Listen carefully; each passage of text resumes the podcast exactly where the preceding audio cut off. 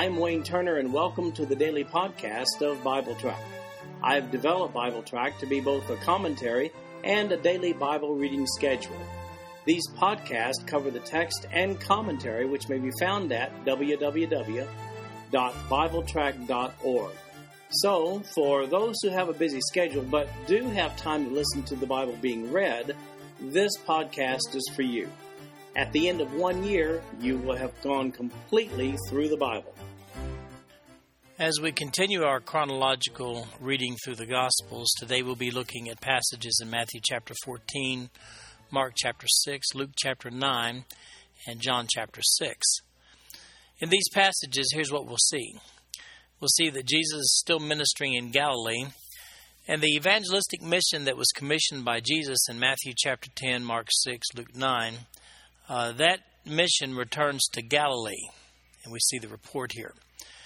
Then we see the feeding of the 5,000 plus that takes place just prior to the third Passover feast of Jesus' ministry, and that's indicated in John 6 4, which we'll see in just a few moments.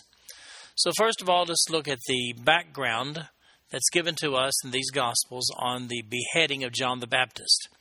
We'll be looking at Mark chapter 14, verses 1 through 12, Mark chapter 6, verses 14 to 29, and Luke chapter 9, verses 7 through 9. First of all, Matthew chapter 14.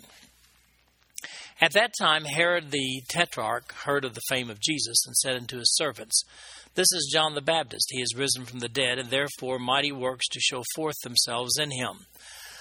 For Herod had laid hold on John and bound him and put him in prison for Herodias' sake, the brother of Philip's wife. For John said unto him, It is not lawful for thee to have her. And when he would have put him to death, he feared the multitude because they counted him as a prophet. But when Herod's birthday was kept, the daughter of Herodias danced before them and pleased Herod. Whereupon he promised with an oath to give her whatsoever she would ask. And she, being before instructed of her mother, said, Give me here John the Baptist's head and a charger. And the king was sorry. Nevertheless, for the oath's sake, and them which sat with him at meat, he commanded it to be given her. And he sent and beheaded John in the prison. And his head was brought in a charger and given to the damsel, and she brought it to her mother. And his disciples came and took up the body and buried it and went and told Jesus. Now, the same incident as recorded by Mark in Mark chapter 6, beginning with verse 14. And King Herod heard of him, for his name was spread abroad, and he said that John the Baptist was risen from the dead, and therefore mighty works do show forth themselves in him. Others said that it is Elijah, and others said that it is a prophet, or as one of the prophets. But when Herod heard thereof, he said, It is John, whom I beheaded. He is risen from the dead. For Herod himself had sent forth and laid hold upon John, and bound him in prison for Herodias' sake, his brother Philip's wife, for he had married her. For John had said unto Herod, It is not lawful for thee to have thy brother's wife. Therefore Herodias had a quarrel against him, and would have killed him, but she could not. For Herod feared John, knowing that he was a just man and holy, and observed him, and when he had heard him, he did many things and heard him gladly. And when a convenient day was come, that Herod on his birthday made a supper to his lords, high captains, and chief estates of Galilee, and when the daughter of the said Herodias came in and danced and pleased Herod, and them that sat with him, the king said unto the damsel, Ask of me whatsoever thou wilt, and I will give it thee. And he sware unto her, Whatsoever thou shalt ask of me, I will give it thee unto the half of my kingdom. And she went forth and said unto her mother, What shall I ask? And she said, The head of John the Baptist. And she came in straightway with haste unto the king, and asked, saying, I will that thou give me by and by in a charger the head of John the Baptist. And the king was exceeding sorry, yet for his oath's sake, and for their sakes which sat with him, he would not reject her. And immediately the king sent an executioner and commanded his head to be brought, and he went and beheaded him in the prison, and brought his head in a charger and gave it to the damsel, and the damsel gave it to her mother. And when his disciples heard of it, they came and took up his corpse and laid it in the tomb. And finally, Luke only gives us three verses on the subject, beginning with Luke chapter 9, verse 7. Now Herod the Tetrarch heard of all that was done by him, and he was perplexed, because that it was said of some that John was risen from the dead, and of some that Elijah had appeared, and of others that one of the old prophets was risen again. And Herod said, John have I beheaded, but who is this of whom I hear such things? And he desired to see him. Now, these actions regarding John the Baptist are history with regard to this passage. That story is told in this passage to explain Herod's thinking at the time when he hears about the works of Jesus. He naturally thinks of John the Baptist, but at the same time recognizes that, well, he already beheaded him. Herod concludes that perhaps John the Baptist is resurrected. Now, Luke simply states that the speculations regarding Jesus in relation to the belief that he might be John the Baptist, but Matthew and Mark go into some greater detail about the previous death of John the Baptist. These retrospective passages contain the only record we have recording John the Baptist's death. The Herod in this passage is Herod Antipas, the son of Herod the Great. Herod the Great was the King Herod when Jesus was born. Herod Antipas was ruler over the region in northern Israel that included Galilee. This is the same Herod that declined to intercede in the trial of Jesus. Herod's brother, Herod Philip, to whom Herodias had been married, was not a ruler at all. Here's what we know from the first century Jewish historian Josephus. After meeting Herodias on a trip to Rome, Herod Antipas divorced his wife, and Herodias divorced her husband, who was Philip, Herod Antipas' brother and the two subsequently married. John the Baptist had been very outspoken to this blatant disregard for Jewish law.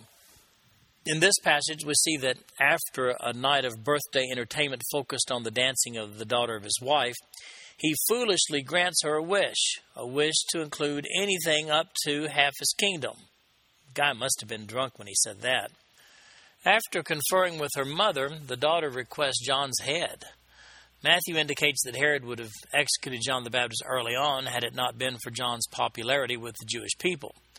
According to Mark, however, Herod had warmed up somewhat to John and had a lot of respect for him. Obviously, Herodias had no tolerance whatsoever for John the Baptist. Immediately upon the request of the daughter of Herodias, Herod sorrowfully sends an executioner to the prison and delivers to her John's head. Keep in mind, this story is told here in retrospect to explain Herod's thinking at the time when he became aware of the fame of Jesus. He thought that perhaps John the Baptist had risen from the dead. Matthew and Mark therefore include this account to explain the fact that John the Baptist is no longer alive.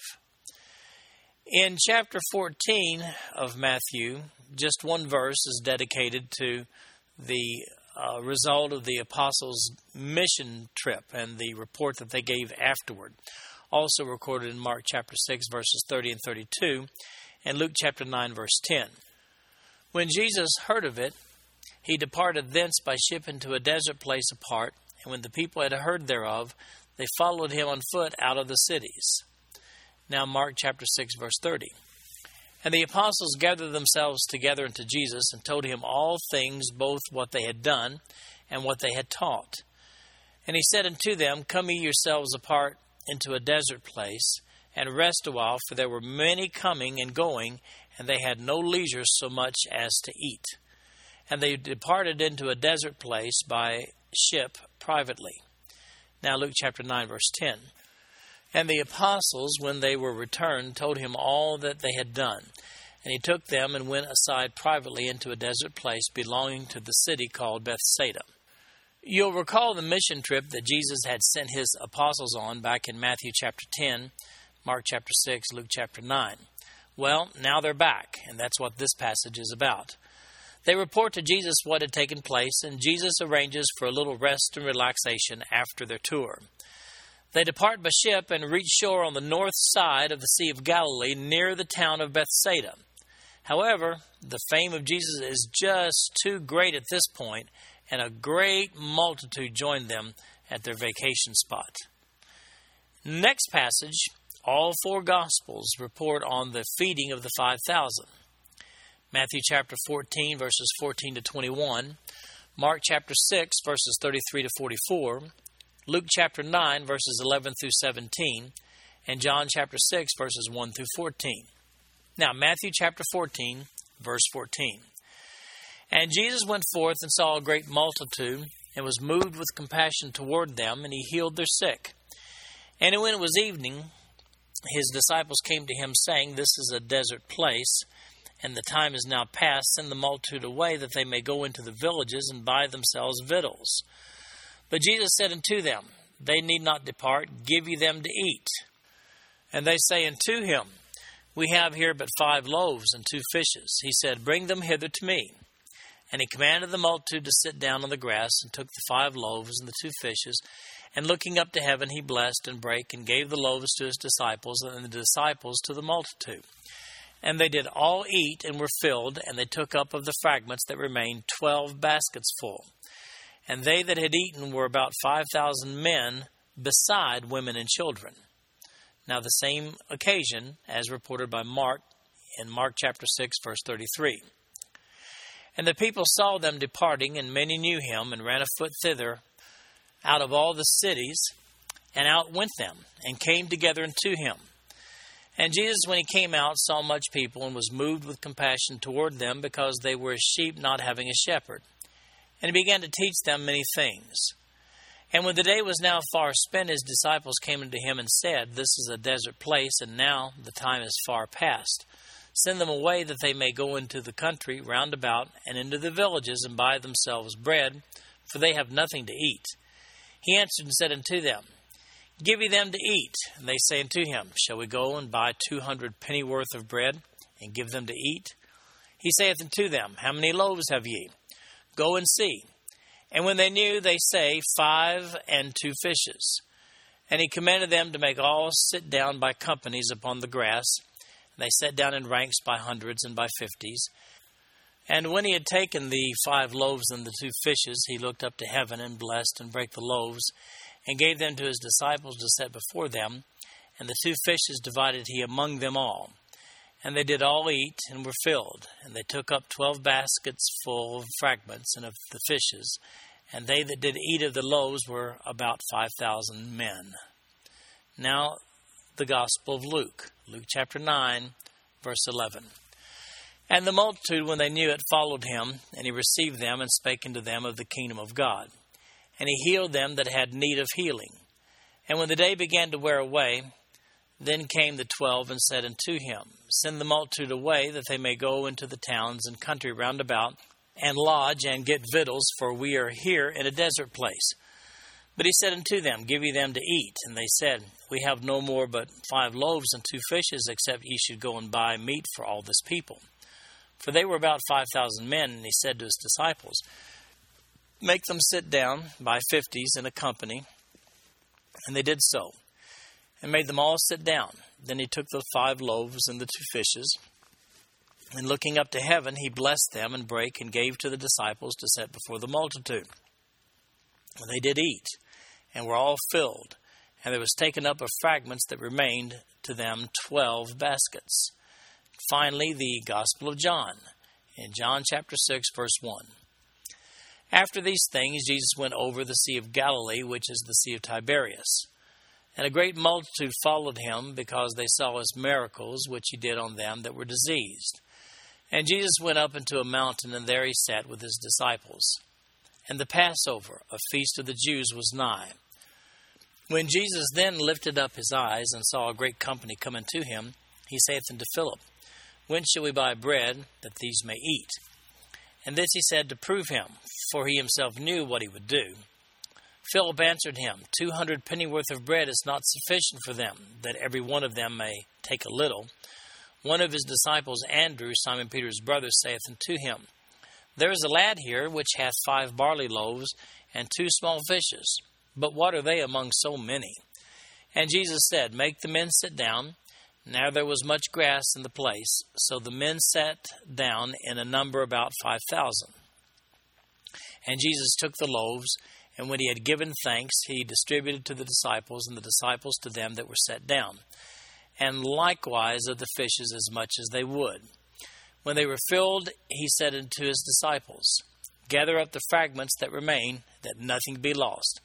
Therefore they gathered them together and filled twelve baskets with the fragments of the five barley loaves, which remained over and above unto them that had eaten.